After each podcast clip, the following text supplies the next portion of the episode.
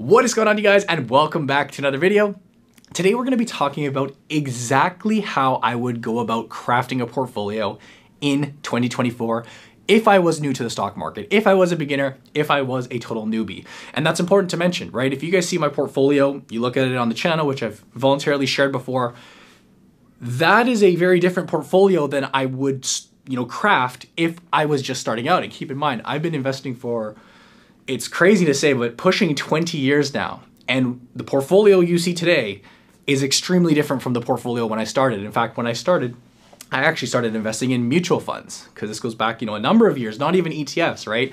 I did own a couple of individual stocks. Uh, my dad helped me buy McDonald's, Coca-Cola were the two um, that I'll always remember and I actually still own, but uh, maybe that gave me the bug for individual stock investing. But keep in mind, most of my money, and as I say most of my money, it was probably a very minuscule amount back in the day when I was, you know, younger, the vast majority was in mutual funds. That was the foundation of my portfolio. It ultimately transitioned to E T Fs. Now, as you guys know, it's pretty much entirely individual stocks. But I'm gonna take it back and picture I am brand new. How would I go about doing this? Leave your comments down below if you guys have any suggestions or ideas or what you would do uh, if you were uh, building your portfolio from scratch, or maybe you are, and what your plans are. But I think very briefly, like, what is the objective that we are trying to accomplish when we are building a portfolio? Why are we investing? Well, the first one that comes to obvious mind is diversification, right? That is a big objective. Whenever we are investing, we want to diversify our money. We never want to put, I shouldn't say never, but best practices is that we probably don't want our money to be too concentrated in one area. You're not managing your risk properly if you're just putting all of your eggs in one basket. And the goal of diversifying, however we go about doing that, is essentially spreading our money, our dollars, whatever that figure is, across various asset classes, across various geographies, because the different geographies Uh, tend to perform differently at different times. It does mitigate risk when we are able to essentially spread that out, but we still want exposure to the top, you know, assets, right? We don't want to just invest in a nation for the sake of investing it. We're going to go invest in Sweden and just buy a bunch of the junk companies. We essentially want the top tier stocks or assets across multiple different sectors and industries and countries. That would really fit, you know, a, a diversified portfolio. And the way we do that here in twenty twenty-four, the easiest and simplest way, and the way that you should be looking at as a beginner, is by using an E T F, okay? E T F standing for exchange traded fund. My favorite way to envision this is think of a basket, right? You could, and you have the option of going out and selecting individual stocks. So going out and picking ten, fifteen, twenty stocks possibly, which that even of itself for a beginner can extreme, ex- seem extremely overwhelming, the amount of research and management uh, that uh, entails, the, the time that it would take to monitor those. That is an option, but essentially you can just ba- buy an all-in-one bundle. You can buy one fund or one E T F, and essentially that basket may own hundreds or thousands of different investments. By far and wide, if you're a beginner, this is likely the way I would do it. Now, that doesn't mean with time you can't add more stocks, or like me, for example, with time transition to going, you know, more into individual holdings. If that's a route you choose, you could just go E T Fs for your entire life and do very, very, very well. But essentially there's two approaches that I would take, assuming we want to go the E T F route. That's option number one, is using an all-in-one E T F. And again, these are like, I don't want to say new or new products because they've been around for a while. There's a lot of options for all-in-one E T Fs. This would be the simplest, straightforward, easiest option. Con to this option is that A, you have less control. In fact, you have very little little control. You're essentially just p- putting your money in, in, in these funds, and um, that's fine. And you are going to be paying slightly higher fees. Now, when I say slightly higher fees, in the big scheme of things, you're paying extremely low fees. That's why this whole style of investing with E T Fs gets the term low-cost index investing or low-cost index fund investing, because it is so low cost. But comparing that to option two, which I'm also gonna share with you guys if that's more up your alley, is getting a little more specific and actually picking your own E T Fs. We're actually gonna go through some examples. Like, I have some uh, mock portfolios, if you will. Let's call that building your own portfolio of E T Fs. Benefit to this is that A, you would have more control, not the extreme amount of control that you'd have if you're literally crafting your own portfolio of individual stocks, but you have control amongst the E T Fs. Secondarily, you can cut down on fees, which we're gonna talk about uh, as well. Again, you might just be pinching pennies here, um, because the fees are already so low. But that is, uh, I would say, just a couple things to be aware about. But let's talk about option number one. And assuming you wanted to keep things very bare bones and simple, using an all-in-one E T F essentially checks off all the objectives and boxes that we were talking about. I really only mentioned two, but it's A, getting a good level of diversification, and as well be exposed to the top assets or investments that you can put your money in and, you know, let them grow over the years. And a very popular fund, you've heard us talk about this on the channel before, but today I want to highlight, for example, X E Q T. It's the iShares Core Equity E T F portfolio. Now, this is just one option, and obviously do your own research and due diligence. There are many different types of all-in-one E T Fs. B M O, if you're looking for like a Canadian, uh, everybody loves, you know, B M O, they're obviously a Canadian favorite, and I love their option Z E Q T, essentially the same fund. Vanguard has their own fund. They're really just competitors at the end of the day, and they're gonna be investing in, for the most part, in similar things. But assuming we look at X E Q T, this E T F is essentially a fund of funds, right? So you're buying a basket of smaller baskets, if you will. There's four uh, funds included in X E Q T. Within those funds, you are getting exposure to over nine thousand underlying holdings, okay? So that's what I talk about diversification. It is extremely unrealistic, it's impossible for you as the average investor to go out and own nine thousand different companies. You probably can't even think of nine thousand different companies. You're getting all of this for essentially a bundled price or package or management expense ratio, M E R, the cost to invest in this fund, of only zero point two zero percent. And again, what that means, if you're just doing the math, for every one hundred dollars that you invest in this fund, you're paying twenty cents per year in fees. So extremely, extremely affordable. Contrast that to a mutual fund, for example, those fees typically range in the two percent range. So not zero point two, two percent.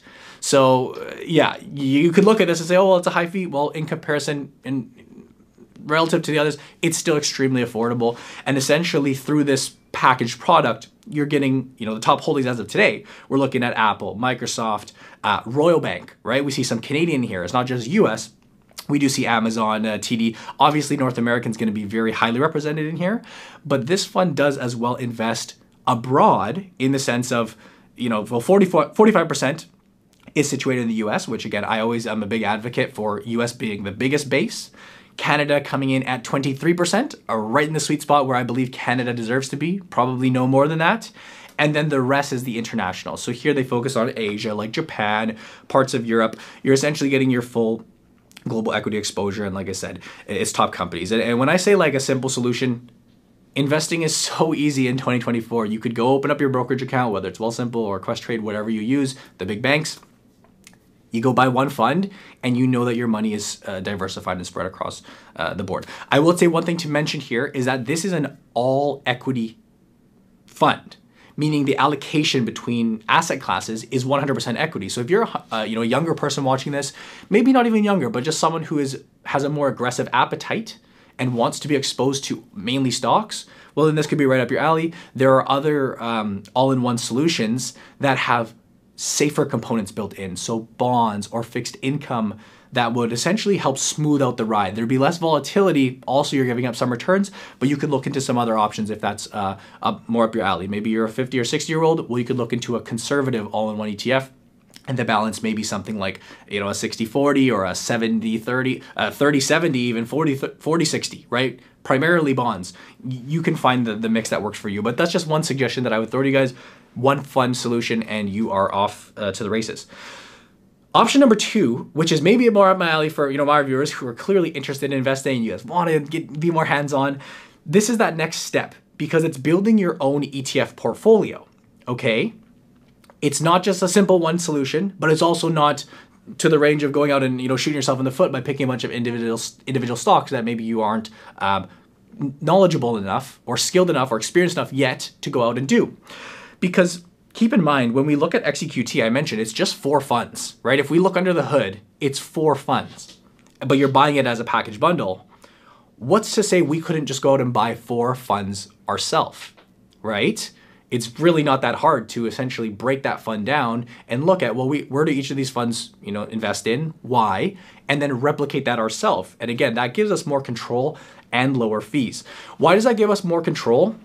Well, again, if you have somewhat experience in the stock market and you're able to understand generally maybe like some macroeconomic stuff, or you understand just uh, the stock market maybe through educations like our Investing Academy, for example, which you've gone through, maybe you've just done YouTube for a long time and you know, or uh, whatever the case is, if you feel like you have uh, some level of knowledge, you can then essentially rebalance and manipulate the portfolio where you see fit, right? With the all-in-one solution, they rebalance it. You don't get to touch it. They they are essentially choosing where their targets are going and there's nothing involved. Whereas in this build your own E T F portfolio, if you feel, for example, the Canadian market, you know, a year from now is extremely overextended, right? Let's say there's a huge run in uh, energy prices or commodities or whatever, and the Canadian market is, you know, up, up, up, up, up, up, up. Well, you then have some control over your portfolio to say, maybe I want to actually reduce my exposure here. Maybe I want to take some off the table and redeploy those back into a weaker area, assuming that is, you know, the philosophy you buy into, right? Um, reallocating and rebalancing, you get that la- layer of control when you go out and do that, right? Um, so that's just what I would say is if this is actually the approach I like to take too, right? Just because I also enjoy, you know, being more into the in tune with the markets and spending a bit more time. But essentially, how this would look is if you look at the categories, I always like to say you want to invest in America. We're from Canada, so we can add some exposure to Canada, sure. International, this may vary depending on your risk level. Uh, I think the international markets and emerging markets are a great portion, you know, great consideration of portfolio, assuming you can handle the volatility. Maybe you're older and you don't want to, that's fine. And as well, I say fixed income. This one, again, will vary, very dependent on age or uh, risk tolerance and goals. But those are like our major four categories. And in order to hit those, very simply, we could look at the S and P five hundred, the largest five hundred companies in America, to suit our U S exposure, so finding a fund that tracks that. In Canada, the T S X is essentially our version of that. The big Canadian companies will all be included in the T S X. We can find a fund that tracks that. International, there are a variety of different indexes you will find here, and um, yeah, they're all very, you know, slightly different uh, in terms of what geographies they cover and whatnot, but finding a international index, something to track that. And then for fixed income, you guys know we always like to lean on a, just an aggregate bond fund, right? Just a basket of fixed income funds that are often laddered. And um, yeah, we'll look at an example in a second. So like I said, do your own research, but just to throw out some ideas for you guys, if we were looking for American exposure, we could look at a fund like Z S P. Z S P is uh, essentially a competitor to V F V, uh, which you may have heard about a lot. Um, X S P, these funds all do the exact same thing. They all track the five hundred largest companies in America. So regardless of what you pick, you're getting exposure to the top tech companies in America, and literally everything else, the five hundred largest companies uh, down south. The M E R on this one sits at zero point zero nine percent. So keep this in mind. When I say you can lower fees a little bit, the other one, you know, the all-in-one E T F, you're paying twenty basis points or zero point two zero percent on the entire money that you have in this fund.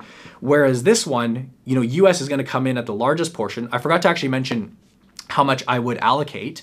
Um, I would allocate this. Now, again, do your own research, but this is me. If it was me doing this, I would allocate roughly forty to fifty percent to the U S. So again, majority of the portfolio, well, not majority, but majority of the equity portion, almost half of the portfolio into the U S. Canada would come in right around that twenty percent mark. I would even say maybe fifteen is suitable, but let's say fifteen to twenty. International, let's say five on the low end to fifteen on the high end. We don't want to go too crazy here unless you're extremely optimistic. And then the bond funds, well, again, that would that would also just skew all the numbers as well, but depending on age. So in this case, if we were going to allocate, let's say forty-five percent or fifty percent of our portfolio to an S and P five hundred fund like Z S P, well, we're paying zero point zero nine percent on that fifty percent of our money. You understand where I'm getting at, where we're lowering fees versus, you know, the entire amount of the money being in there, right? Um, the Canadian fund, I'd look at an option like V C N, which is the Vanguard F T S E, uh, Canada All Cap E T F. Uh, X I C is another favorite that I've uh, loved for years, which is the T S X Composite uh, Index. Pretty much going to be owning the same things. There's only so many companies in Canada. You can get, you know, tweaks on these funds, but you're going to own the big banks. You're going to own the telecoms. You're going to own the utilities. Uh, Canada is Canada, right? V C N comes in at a zero point zero five percent M E R, and X I C comes in at a zero point zero six M E R. So nearly identical, but still a fraction, um, you know, in the big scheme of things, five cents on every one hundred dollars that you invest. So maybe pick straws between those two. Uh, international fund I've always liked is ticker X E C, which is the iShares Core M S C I uh, E A F E uh, I M I Index by BlackRock. This M E R we do see creep up, so it's up to zero point two two percent. This is typical of what you'd see when you go to more abroad funds or more unique funds. But again, the point of having this as a smaller portion of your portfolio is it gives you that exposure to areas like Japan, Europe. One thing that I, I personally note about this fund is it gives you no exposure to China, um, which again, for a lot of investors, they're probably like, yes. I say no exposure, there's a little bit, but no real exposure. Um, For many investors, that's perfect. Uh, but if you are someone that is optimistic or bullish on, let's say, China, India, uh, like I am, maybe you could supplement that with an additional holding that focuses in on, in on those areas. Again, investing is very unique, so you can pick what suits best for you. But let's say you allocate ten percent of the portfolio here. And then for the fixed income fund, let's say you looked at something like a Z A G, uh, which is the B M O aggregate bond fund, essentially looking at a basket. Again, similar to these other E T Fs of stocks, well, here you're looking at government bonds, corporate bonds at various maturity levels, a very simple way to get your fixed income exposure. This one charges a zero point zero percent, uh, zero point zero nine percent M E R. So again, this is just a mock portfolio. So please do your own research. As always, do your own uh, due diligence. Like, this is just an idea. And again, you can make a million tweaks on this, and maybe you're an investor who says, well, I want to add cryptocurrency to the portfolio, or I want to add, um, you know, covered calls to the portfolio. You get to choose, but it's really not that difficult to craft and construct a portfolio, especially if you want to go with this all-in-one uh, E T F route and just buy it and forget it, right? If you are interested in learning more and, and getting more serious about the space, because it's an interest to you and you like it, well, then you can, you know, ramp up. And then maybe with time, in a couple years, when you get a bit more experience, you understand your actual risk tolerance in the markets from seeing the ups and downs. Maybe you do say, hey, well, I can be a little more aggressive, or I can be, I need to be more conservative, or hey, I want to start dabbling into individual dividend stocks or whatever it is. That's that natural progression. But in terms of getting started, I think I've presented to you guys two extremely um, easy, easy ideas that would be so, so suitable. Like, performance-wise, these funds should, in theory, perform very similar uh, over the long term, given that they're both, you know, out, they're owning essentially the same things. Uh, obviously, the allocation will vary, but I would just say one key takeaway to finish off this video and hopefully leave you guys with is, um, in my opinion, one of the biggest findings that I've, you know, learned about the stock market over the years is that it's very easy to get like paralysis by analysis when you're in this fund selection process and deciding, well, this one has this fee, or this one has exposure to here, this one's this. If you look at the long-term performance of these funds, and you can look back at mutual funds, which have been around longer, but if you look at, let's say, like a rolling, you know, fifteen, twenty year period, they all perform, you know, within a percentage point of each other, right? And I know a percentage point can go a long way, but essentially, if you understand these funds are all out to set, you know, whether it's a Fidelity fund or a Vanguard fund or an iShares fund or a B M O fund, th their objectives are all very similar. The underlying holdings are very similar. They're going to perform very, very similar, unless you're buying an absolute dud, which you'd want to weed out during your um, research. But it's just a really telling thing that I think, uh, you know, these funds do perform so, so similar. And in fact, what's a bigger objective to you as a new investor? Like, if you're thinking what's important, picking, you know, V F V over Z S P, it's just understanding these, the psychology and, and what it takes to be a long-term investor. In that understanding, both of those funds would do well for you if you're able to manage that ride and manage that journey and invest and commit for a long enough period of time. Like, you can essentially, you can build wealth very easily if you are willing to contribute to your portfolio every paycheck or every month and let that compound over, you know, years and years and years and years, and ideally decades, right? We're in this for the long term. Um, that would be my my biggest takeaway, right? Is that that's that's really what makes the, what makes or breaks someone when it comes to investing is like how diligently they they add to their portfolio, um, you know, invest, contribute, and then um, ones that are patient enough and don't fiddle with things when the markets go, you know, crashing like, you know, they have been, and, and panicking and selling and this or that is just. When you're in the accumulation phase of your of your life, accumulate. And then, you know, with time, when you get a bit older, well, then you can reassess the strategy and then maybe change things so that it's more suited for your phase in life. But um, that's exactly how I would go about doing it, guys. Uh, let me know what you think down below. I want to hear from you. Is this uh, a good idea? Is it a bad idea? Is this portfolio? Are these portfolios terrible? Um, this is just my opinion, like I said, and I'm very curious, like, you know, leave a comment down below, because a lot of beginners watching this video will go to the comment section and maybe you have a, an idea or a fund or an approach that you think is a, a better one, feel free to share that down below because everyone can benefit from that. But I just wanted to put that together as we are approaching the uh, new year, uh, the holidays. It's like December, December eleventh as I'm filming this. So yeah, I just will wish everybody as well a happy um, holidays, Merry Christmas.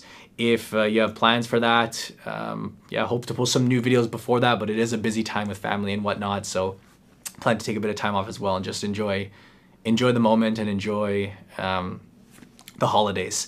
But hey, if you guys enjoyed the video, give it a thumbs up, uh, subscribe for more content. Of course, check out our Investing Academy, uh, subscribe to our newsletter if you want to keep up with market news from Mark, uh, Zabib as well, for, uh, The Pulse Podcast. Obviously, follow me over on Blossom. You can search it up in the App Store. There should be a link down below. But as always, I thank you for watching. Wish you all uh, happy holidays, and I'll see you in the next video.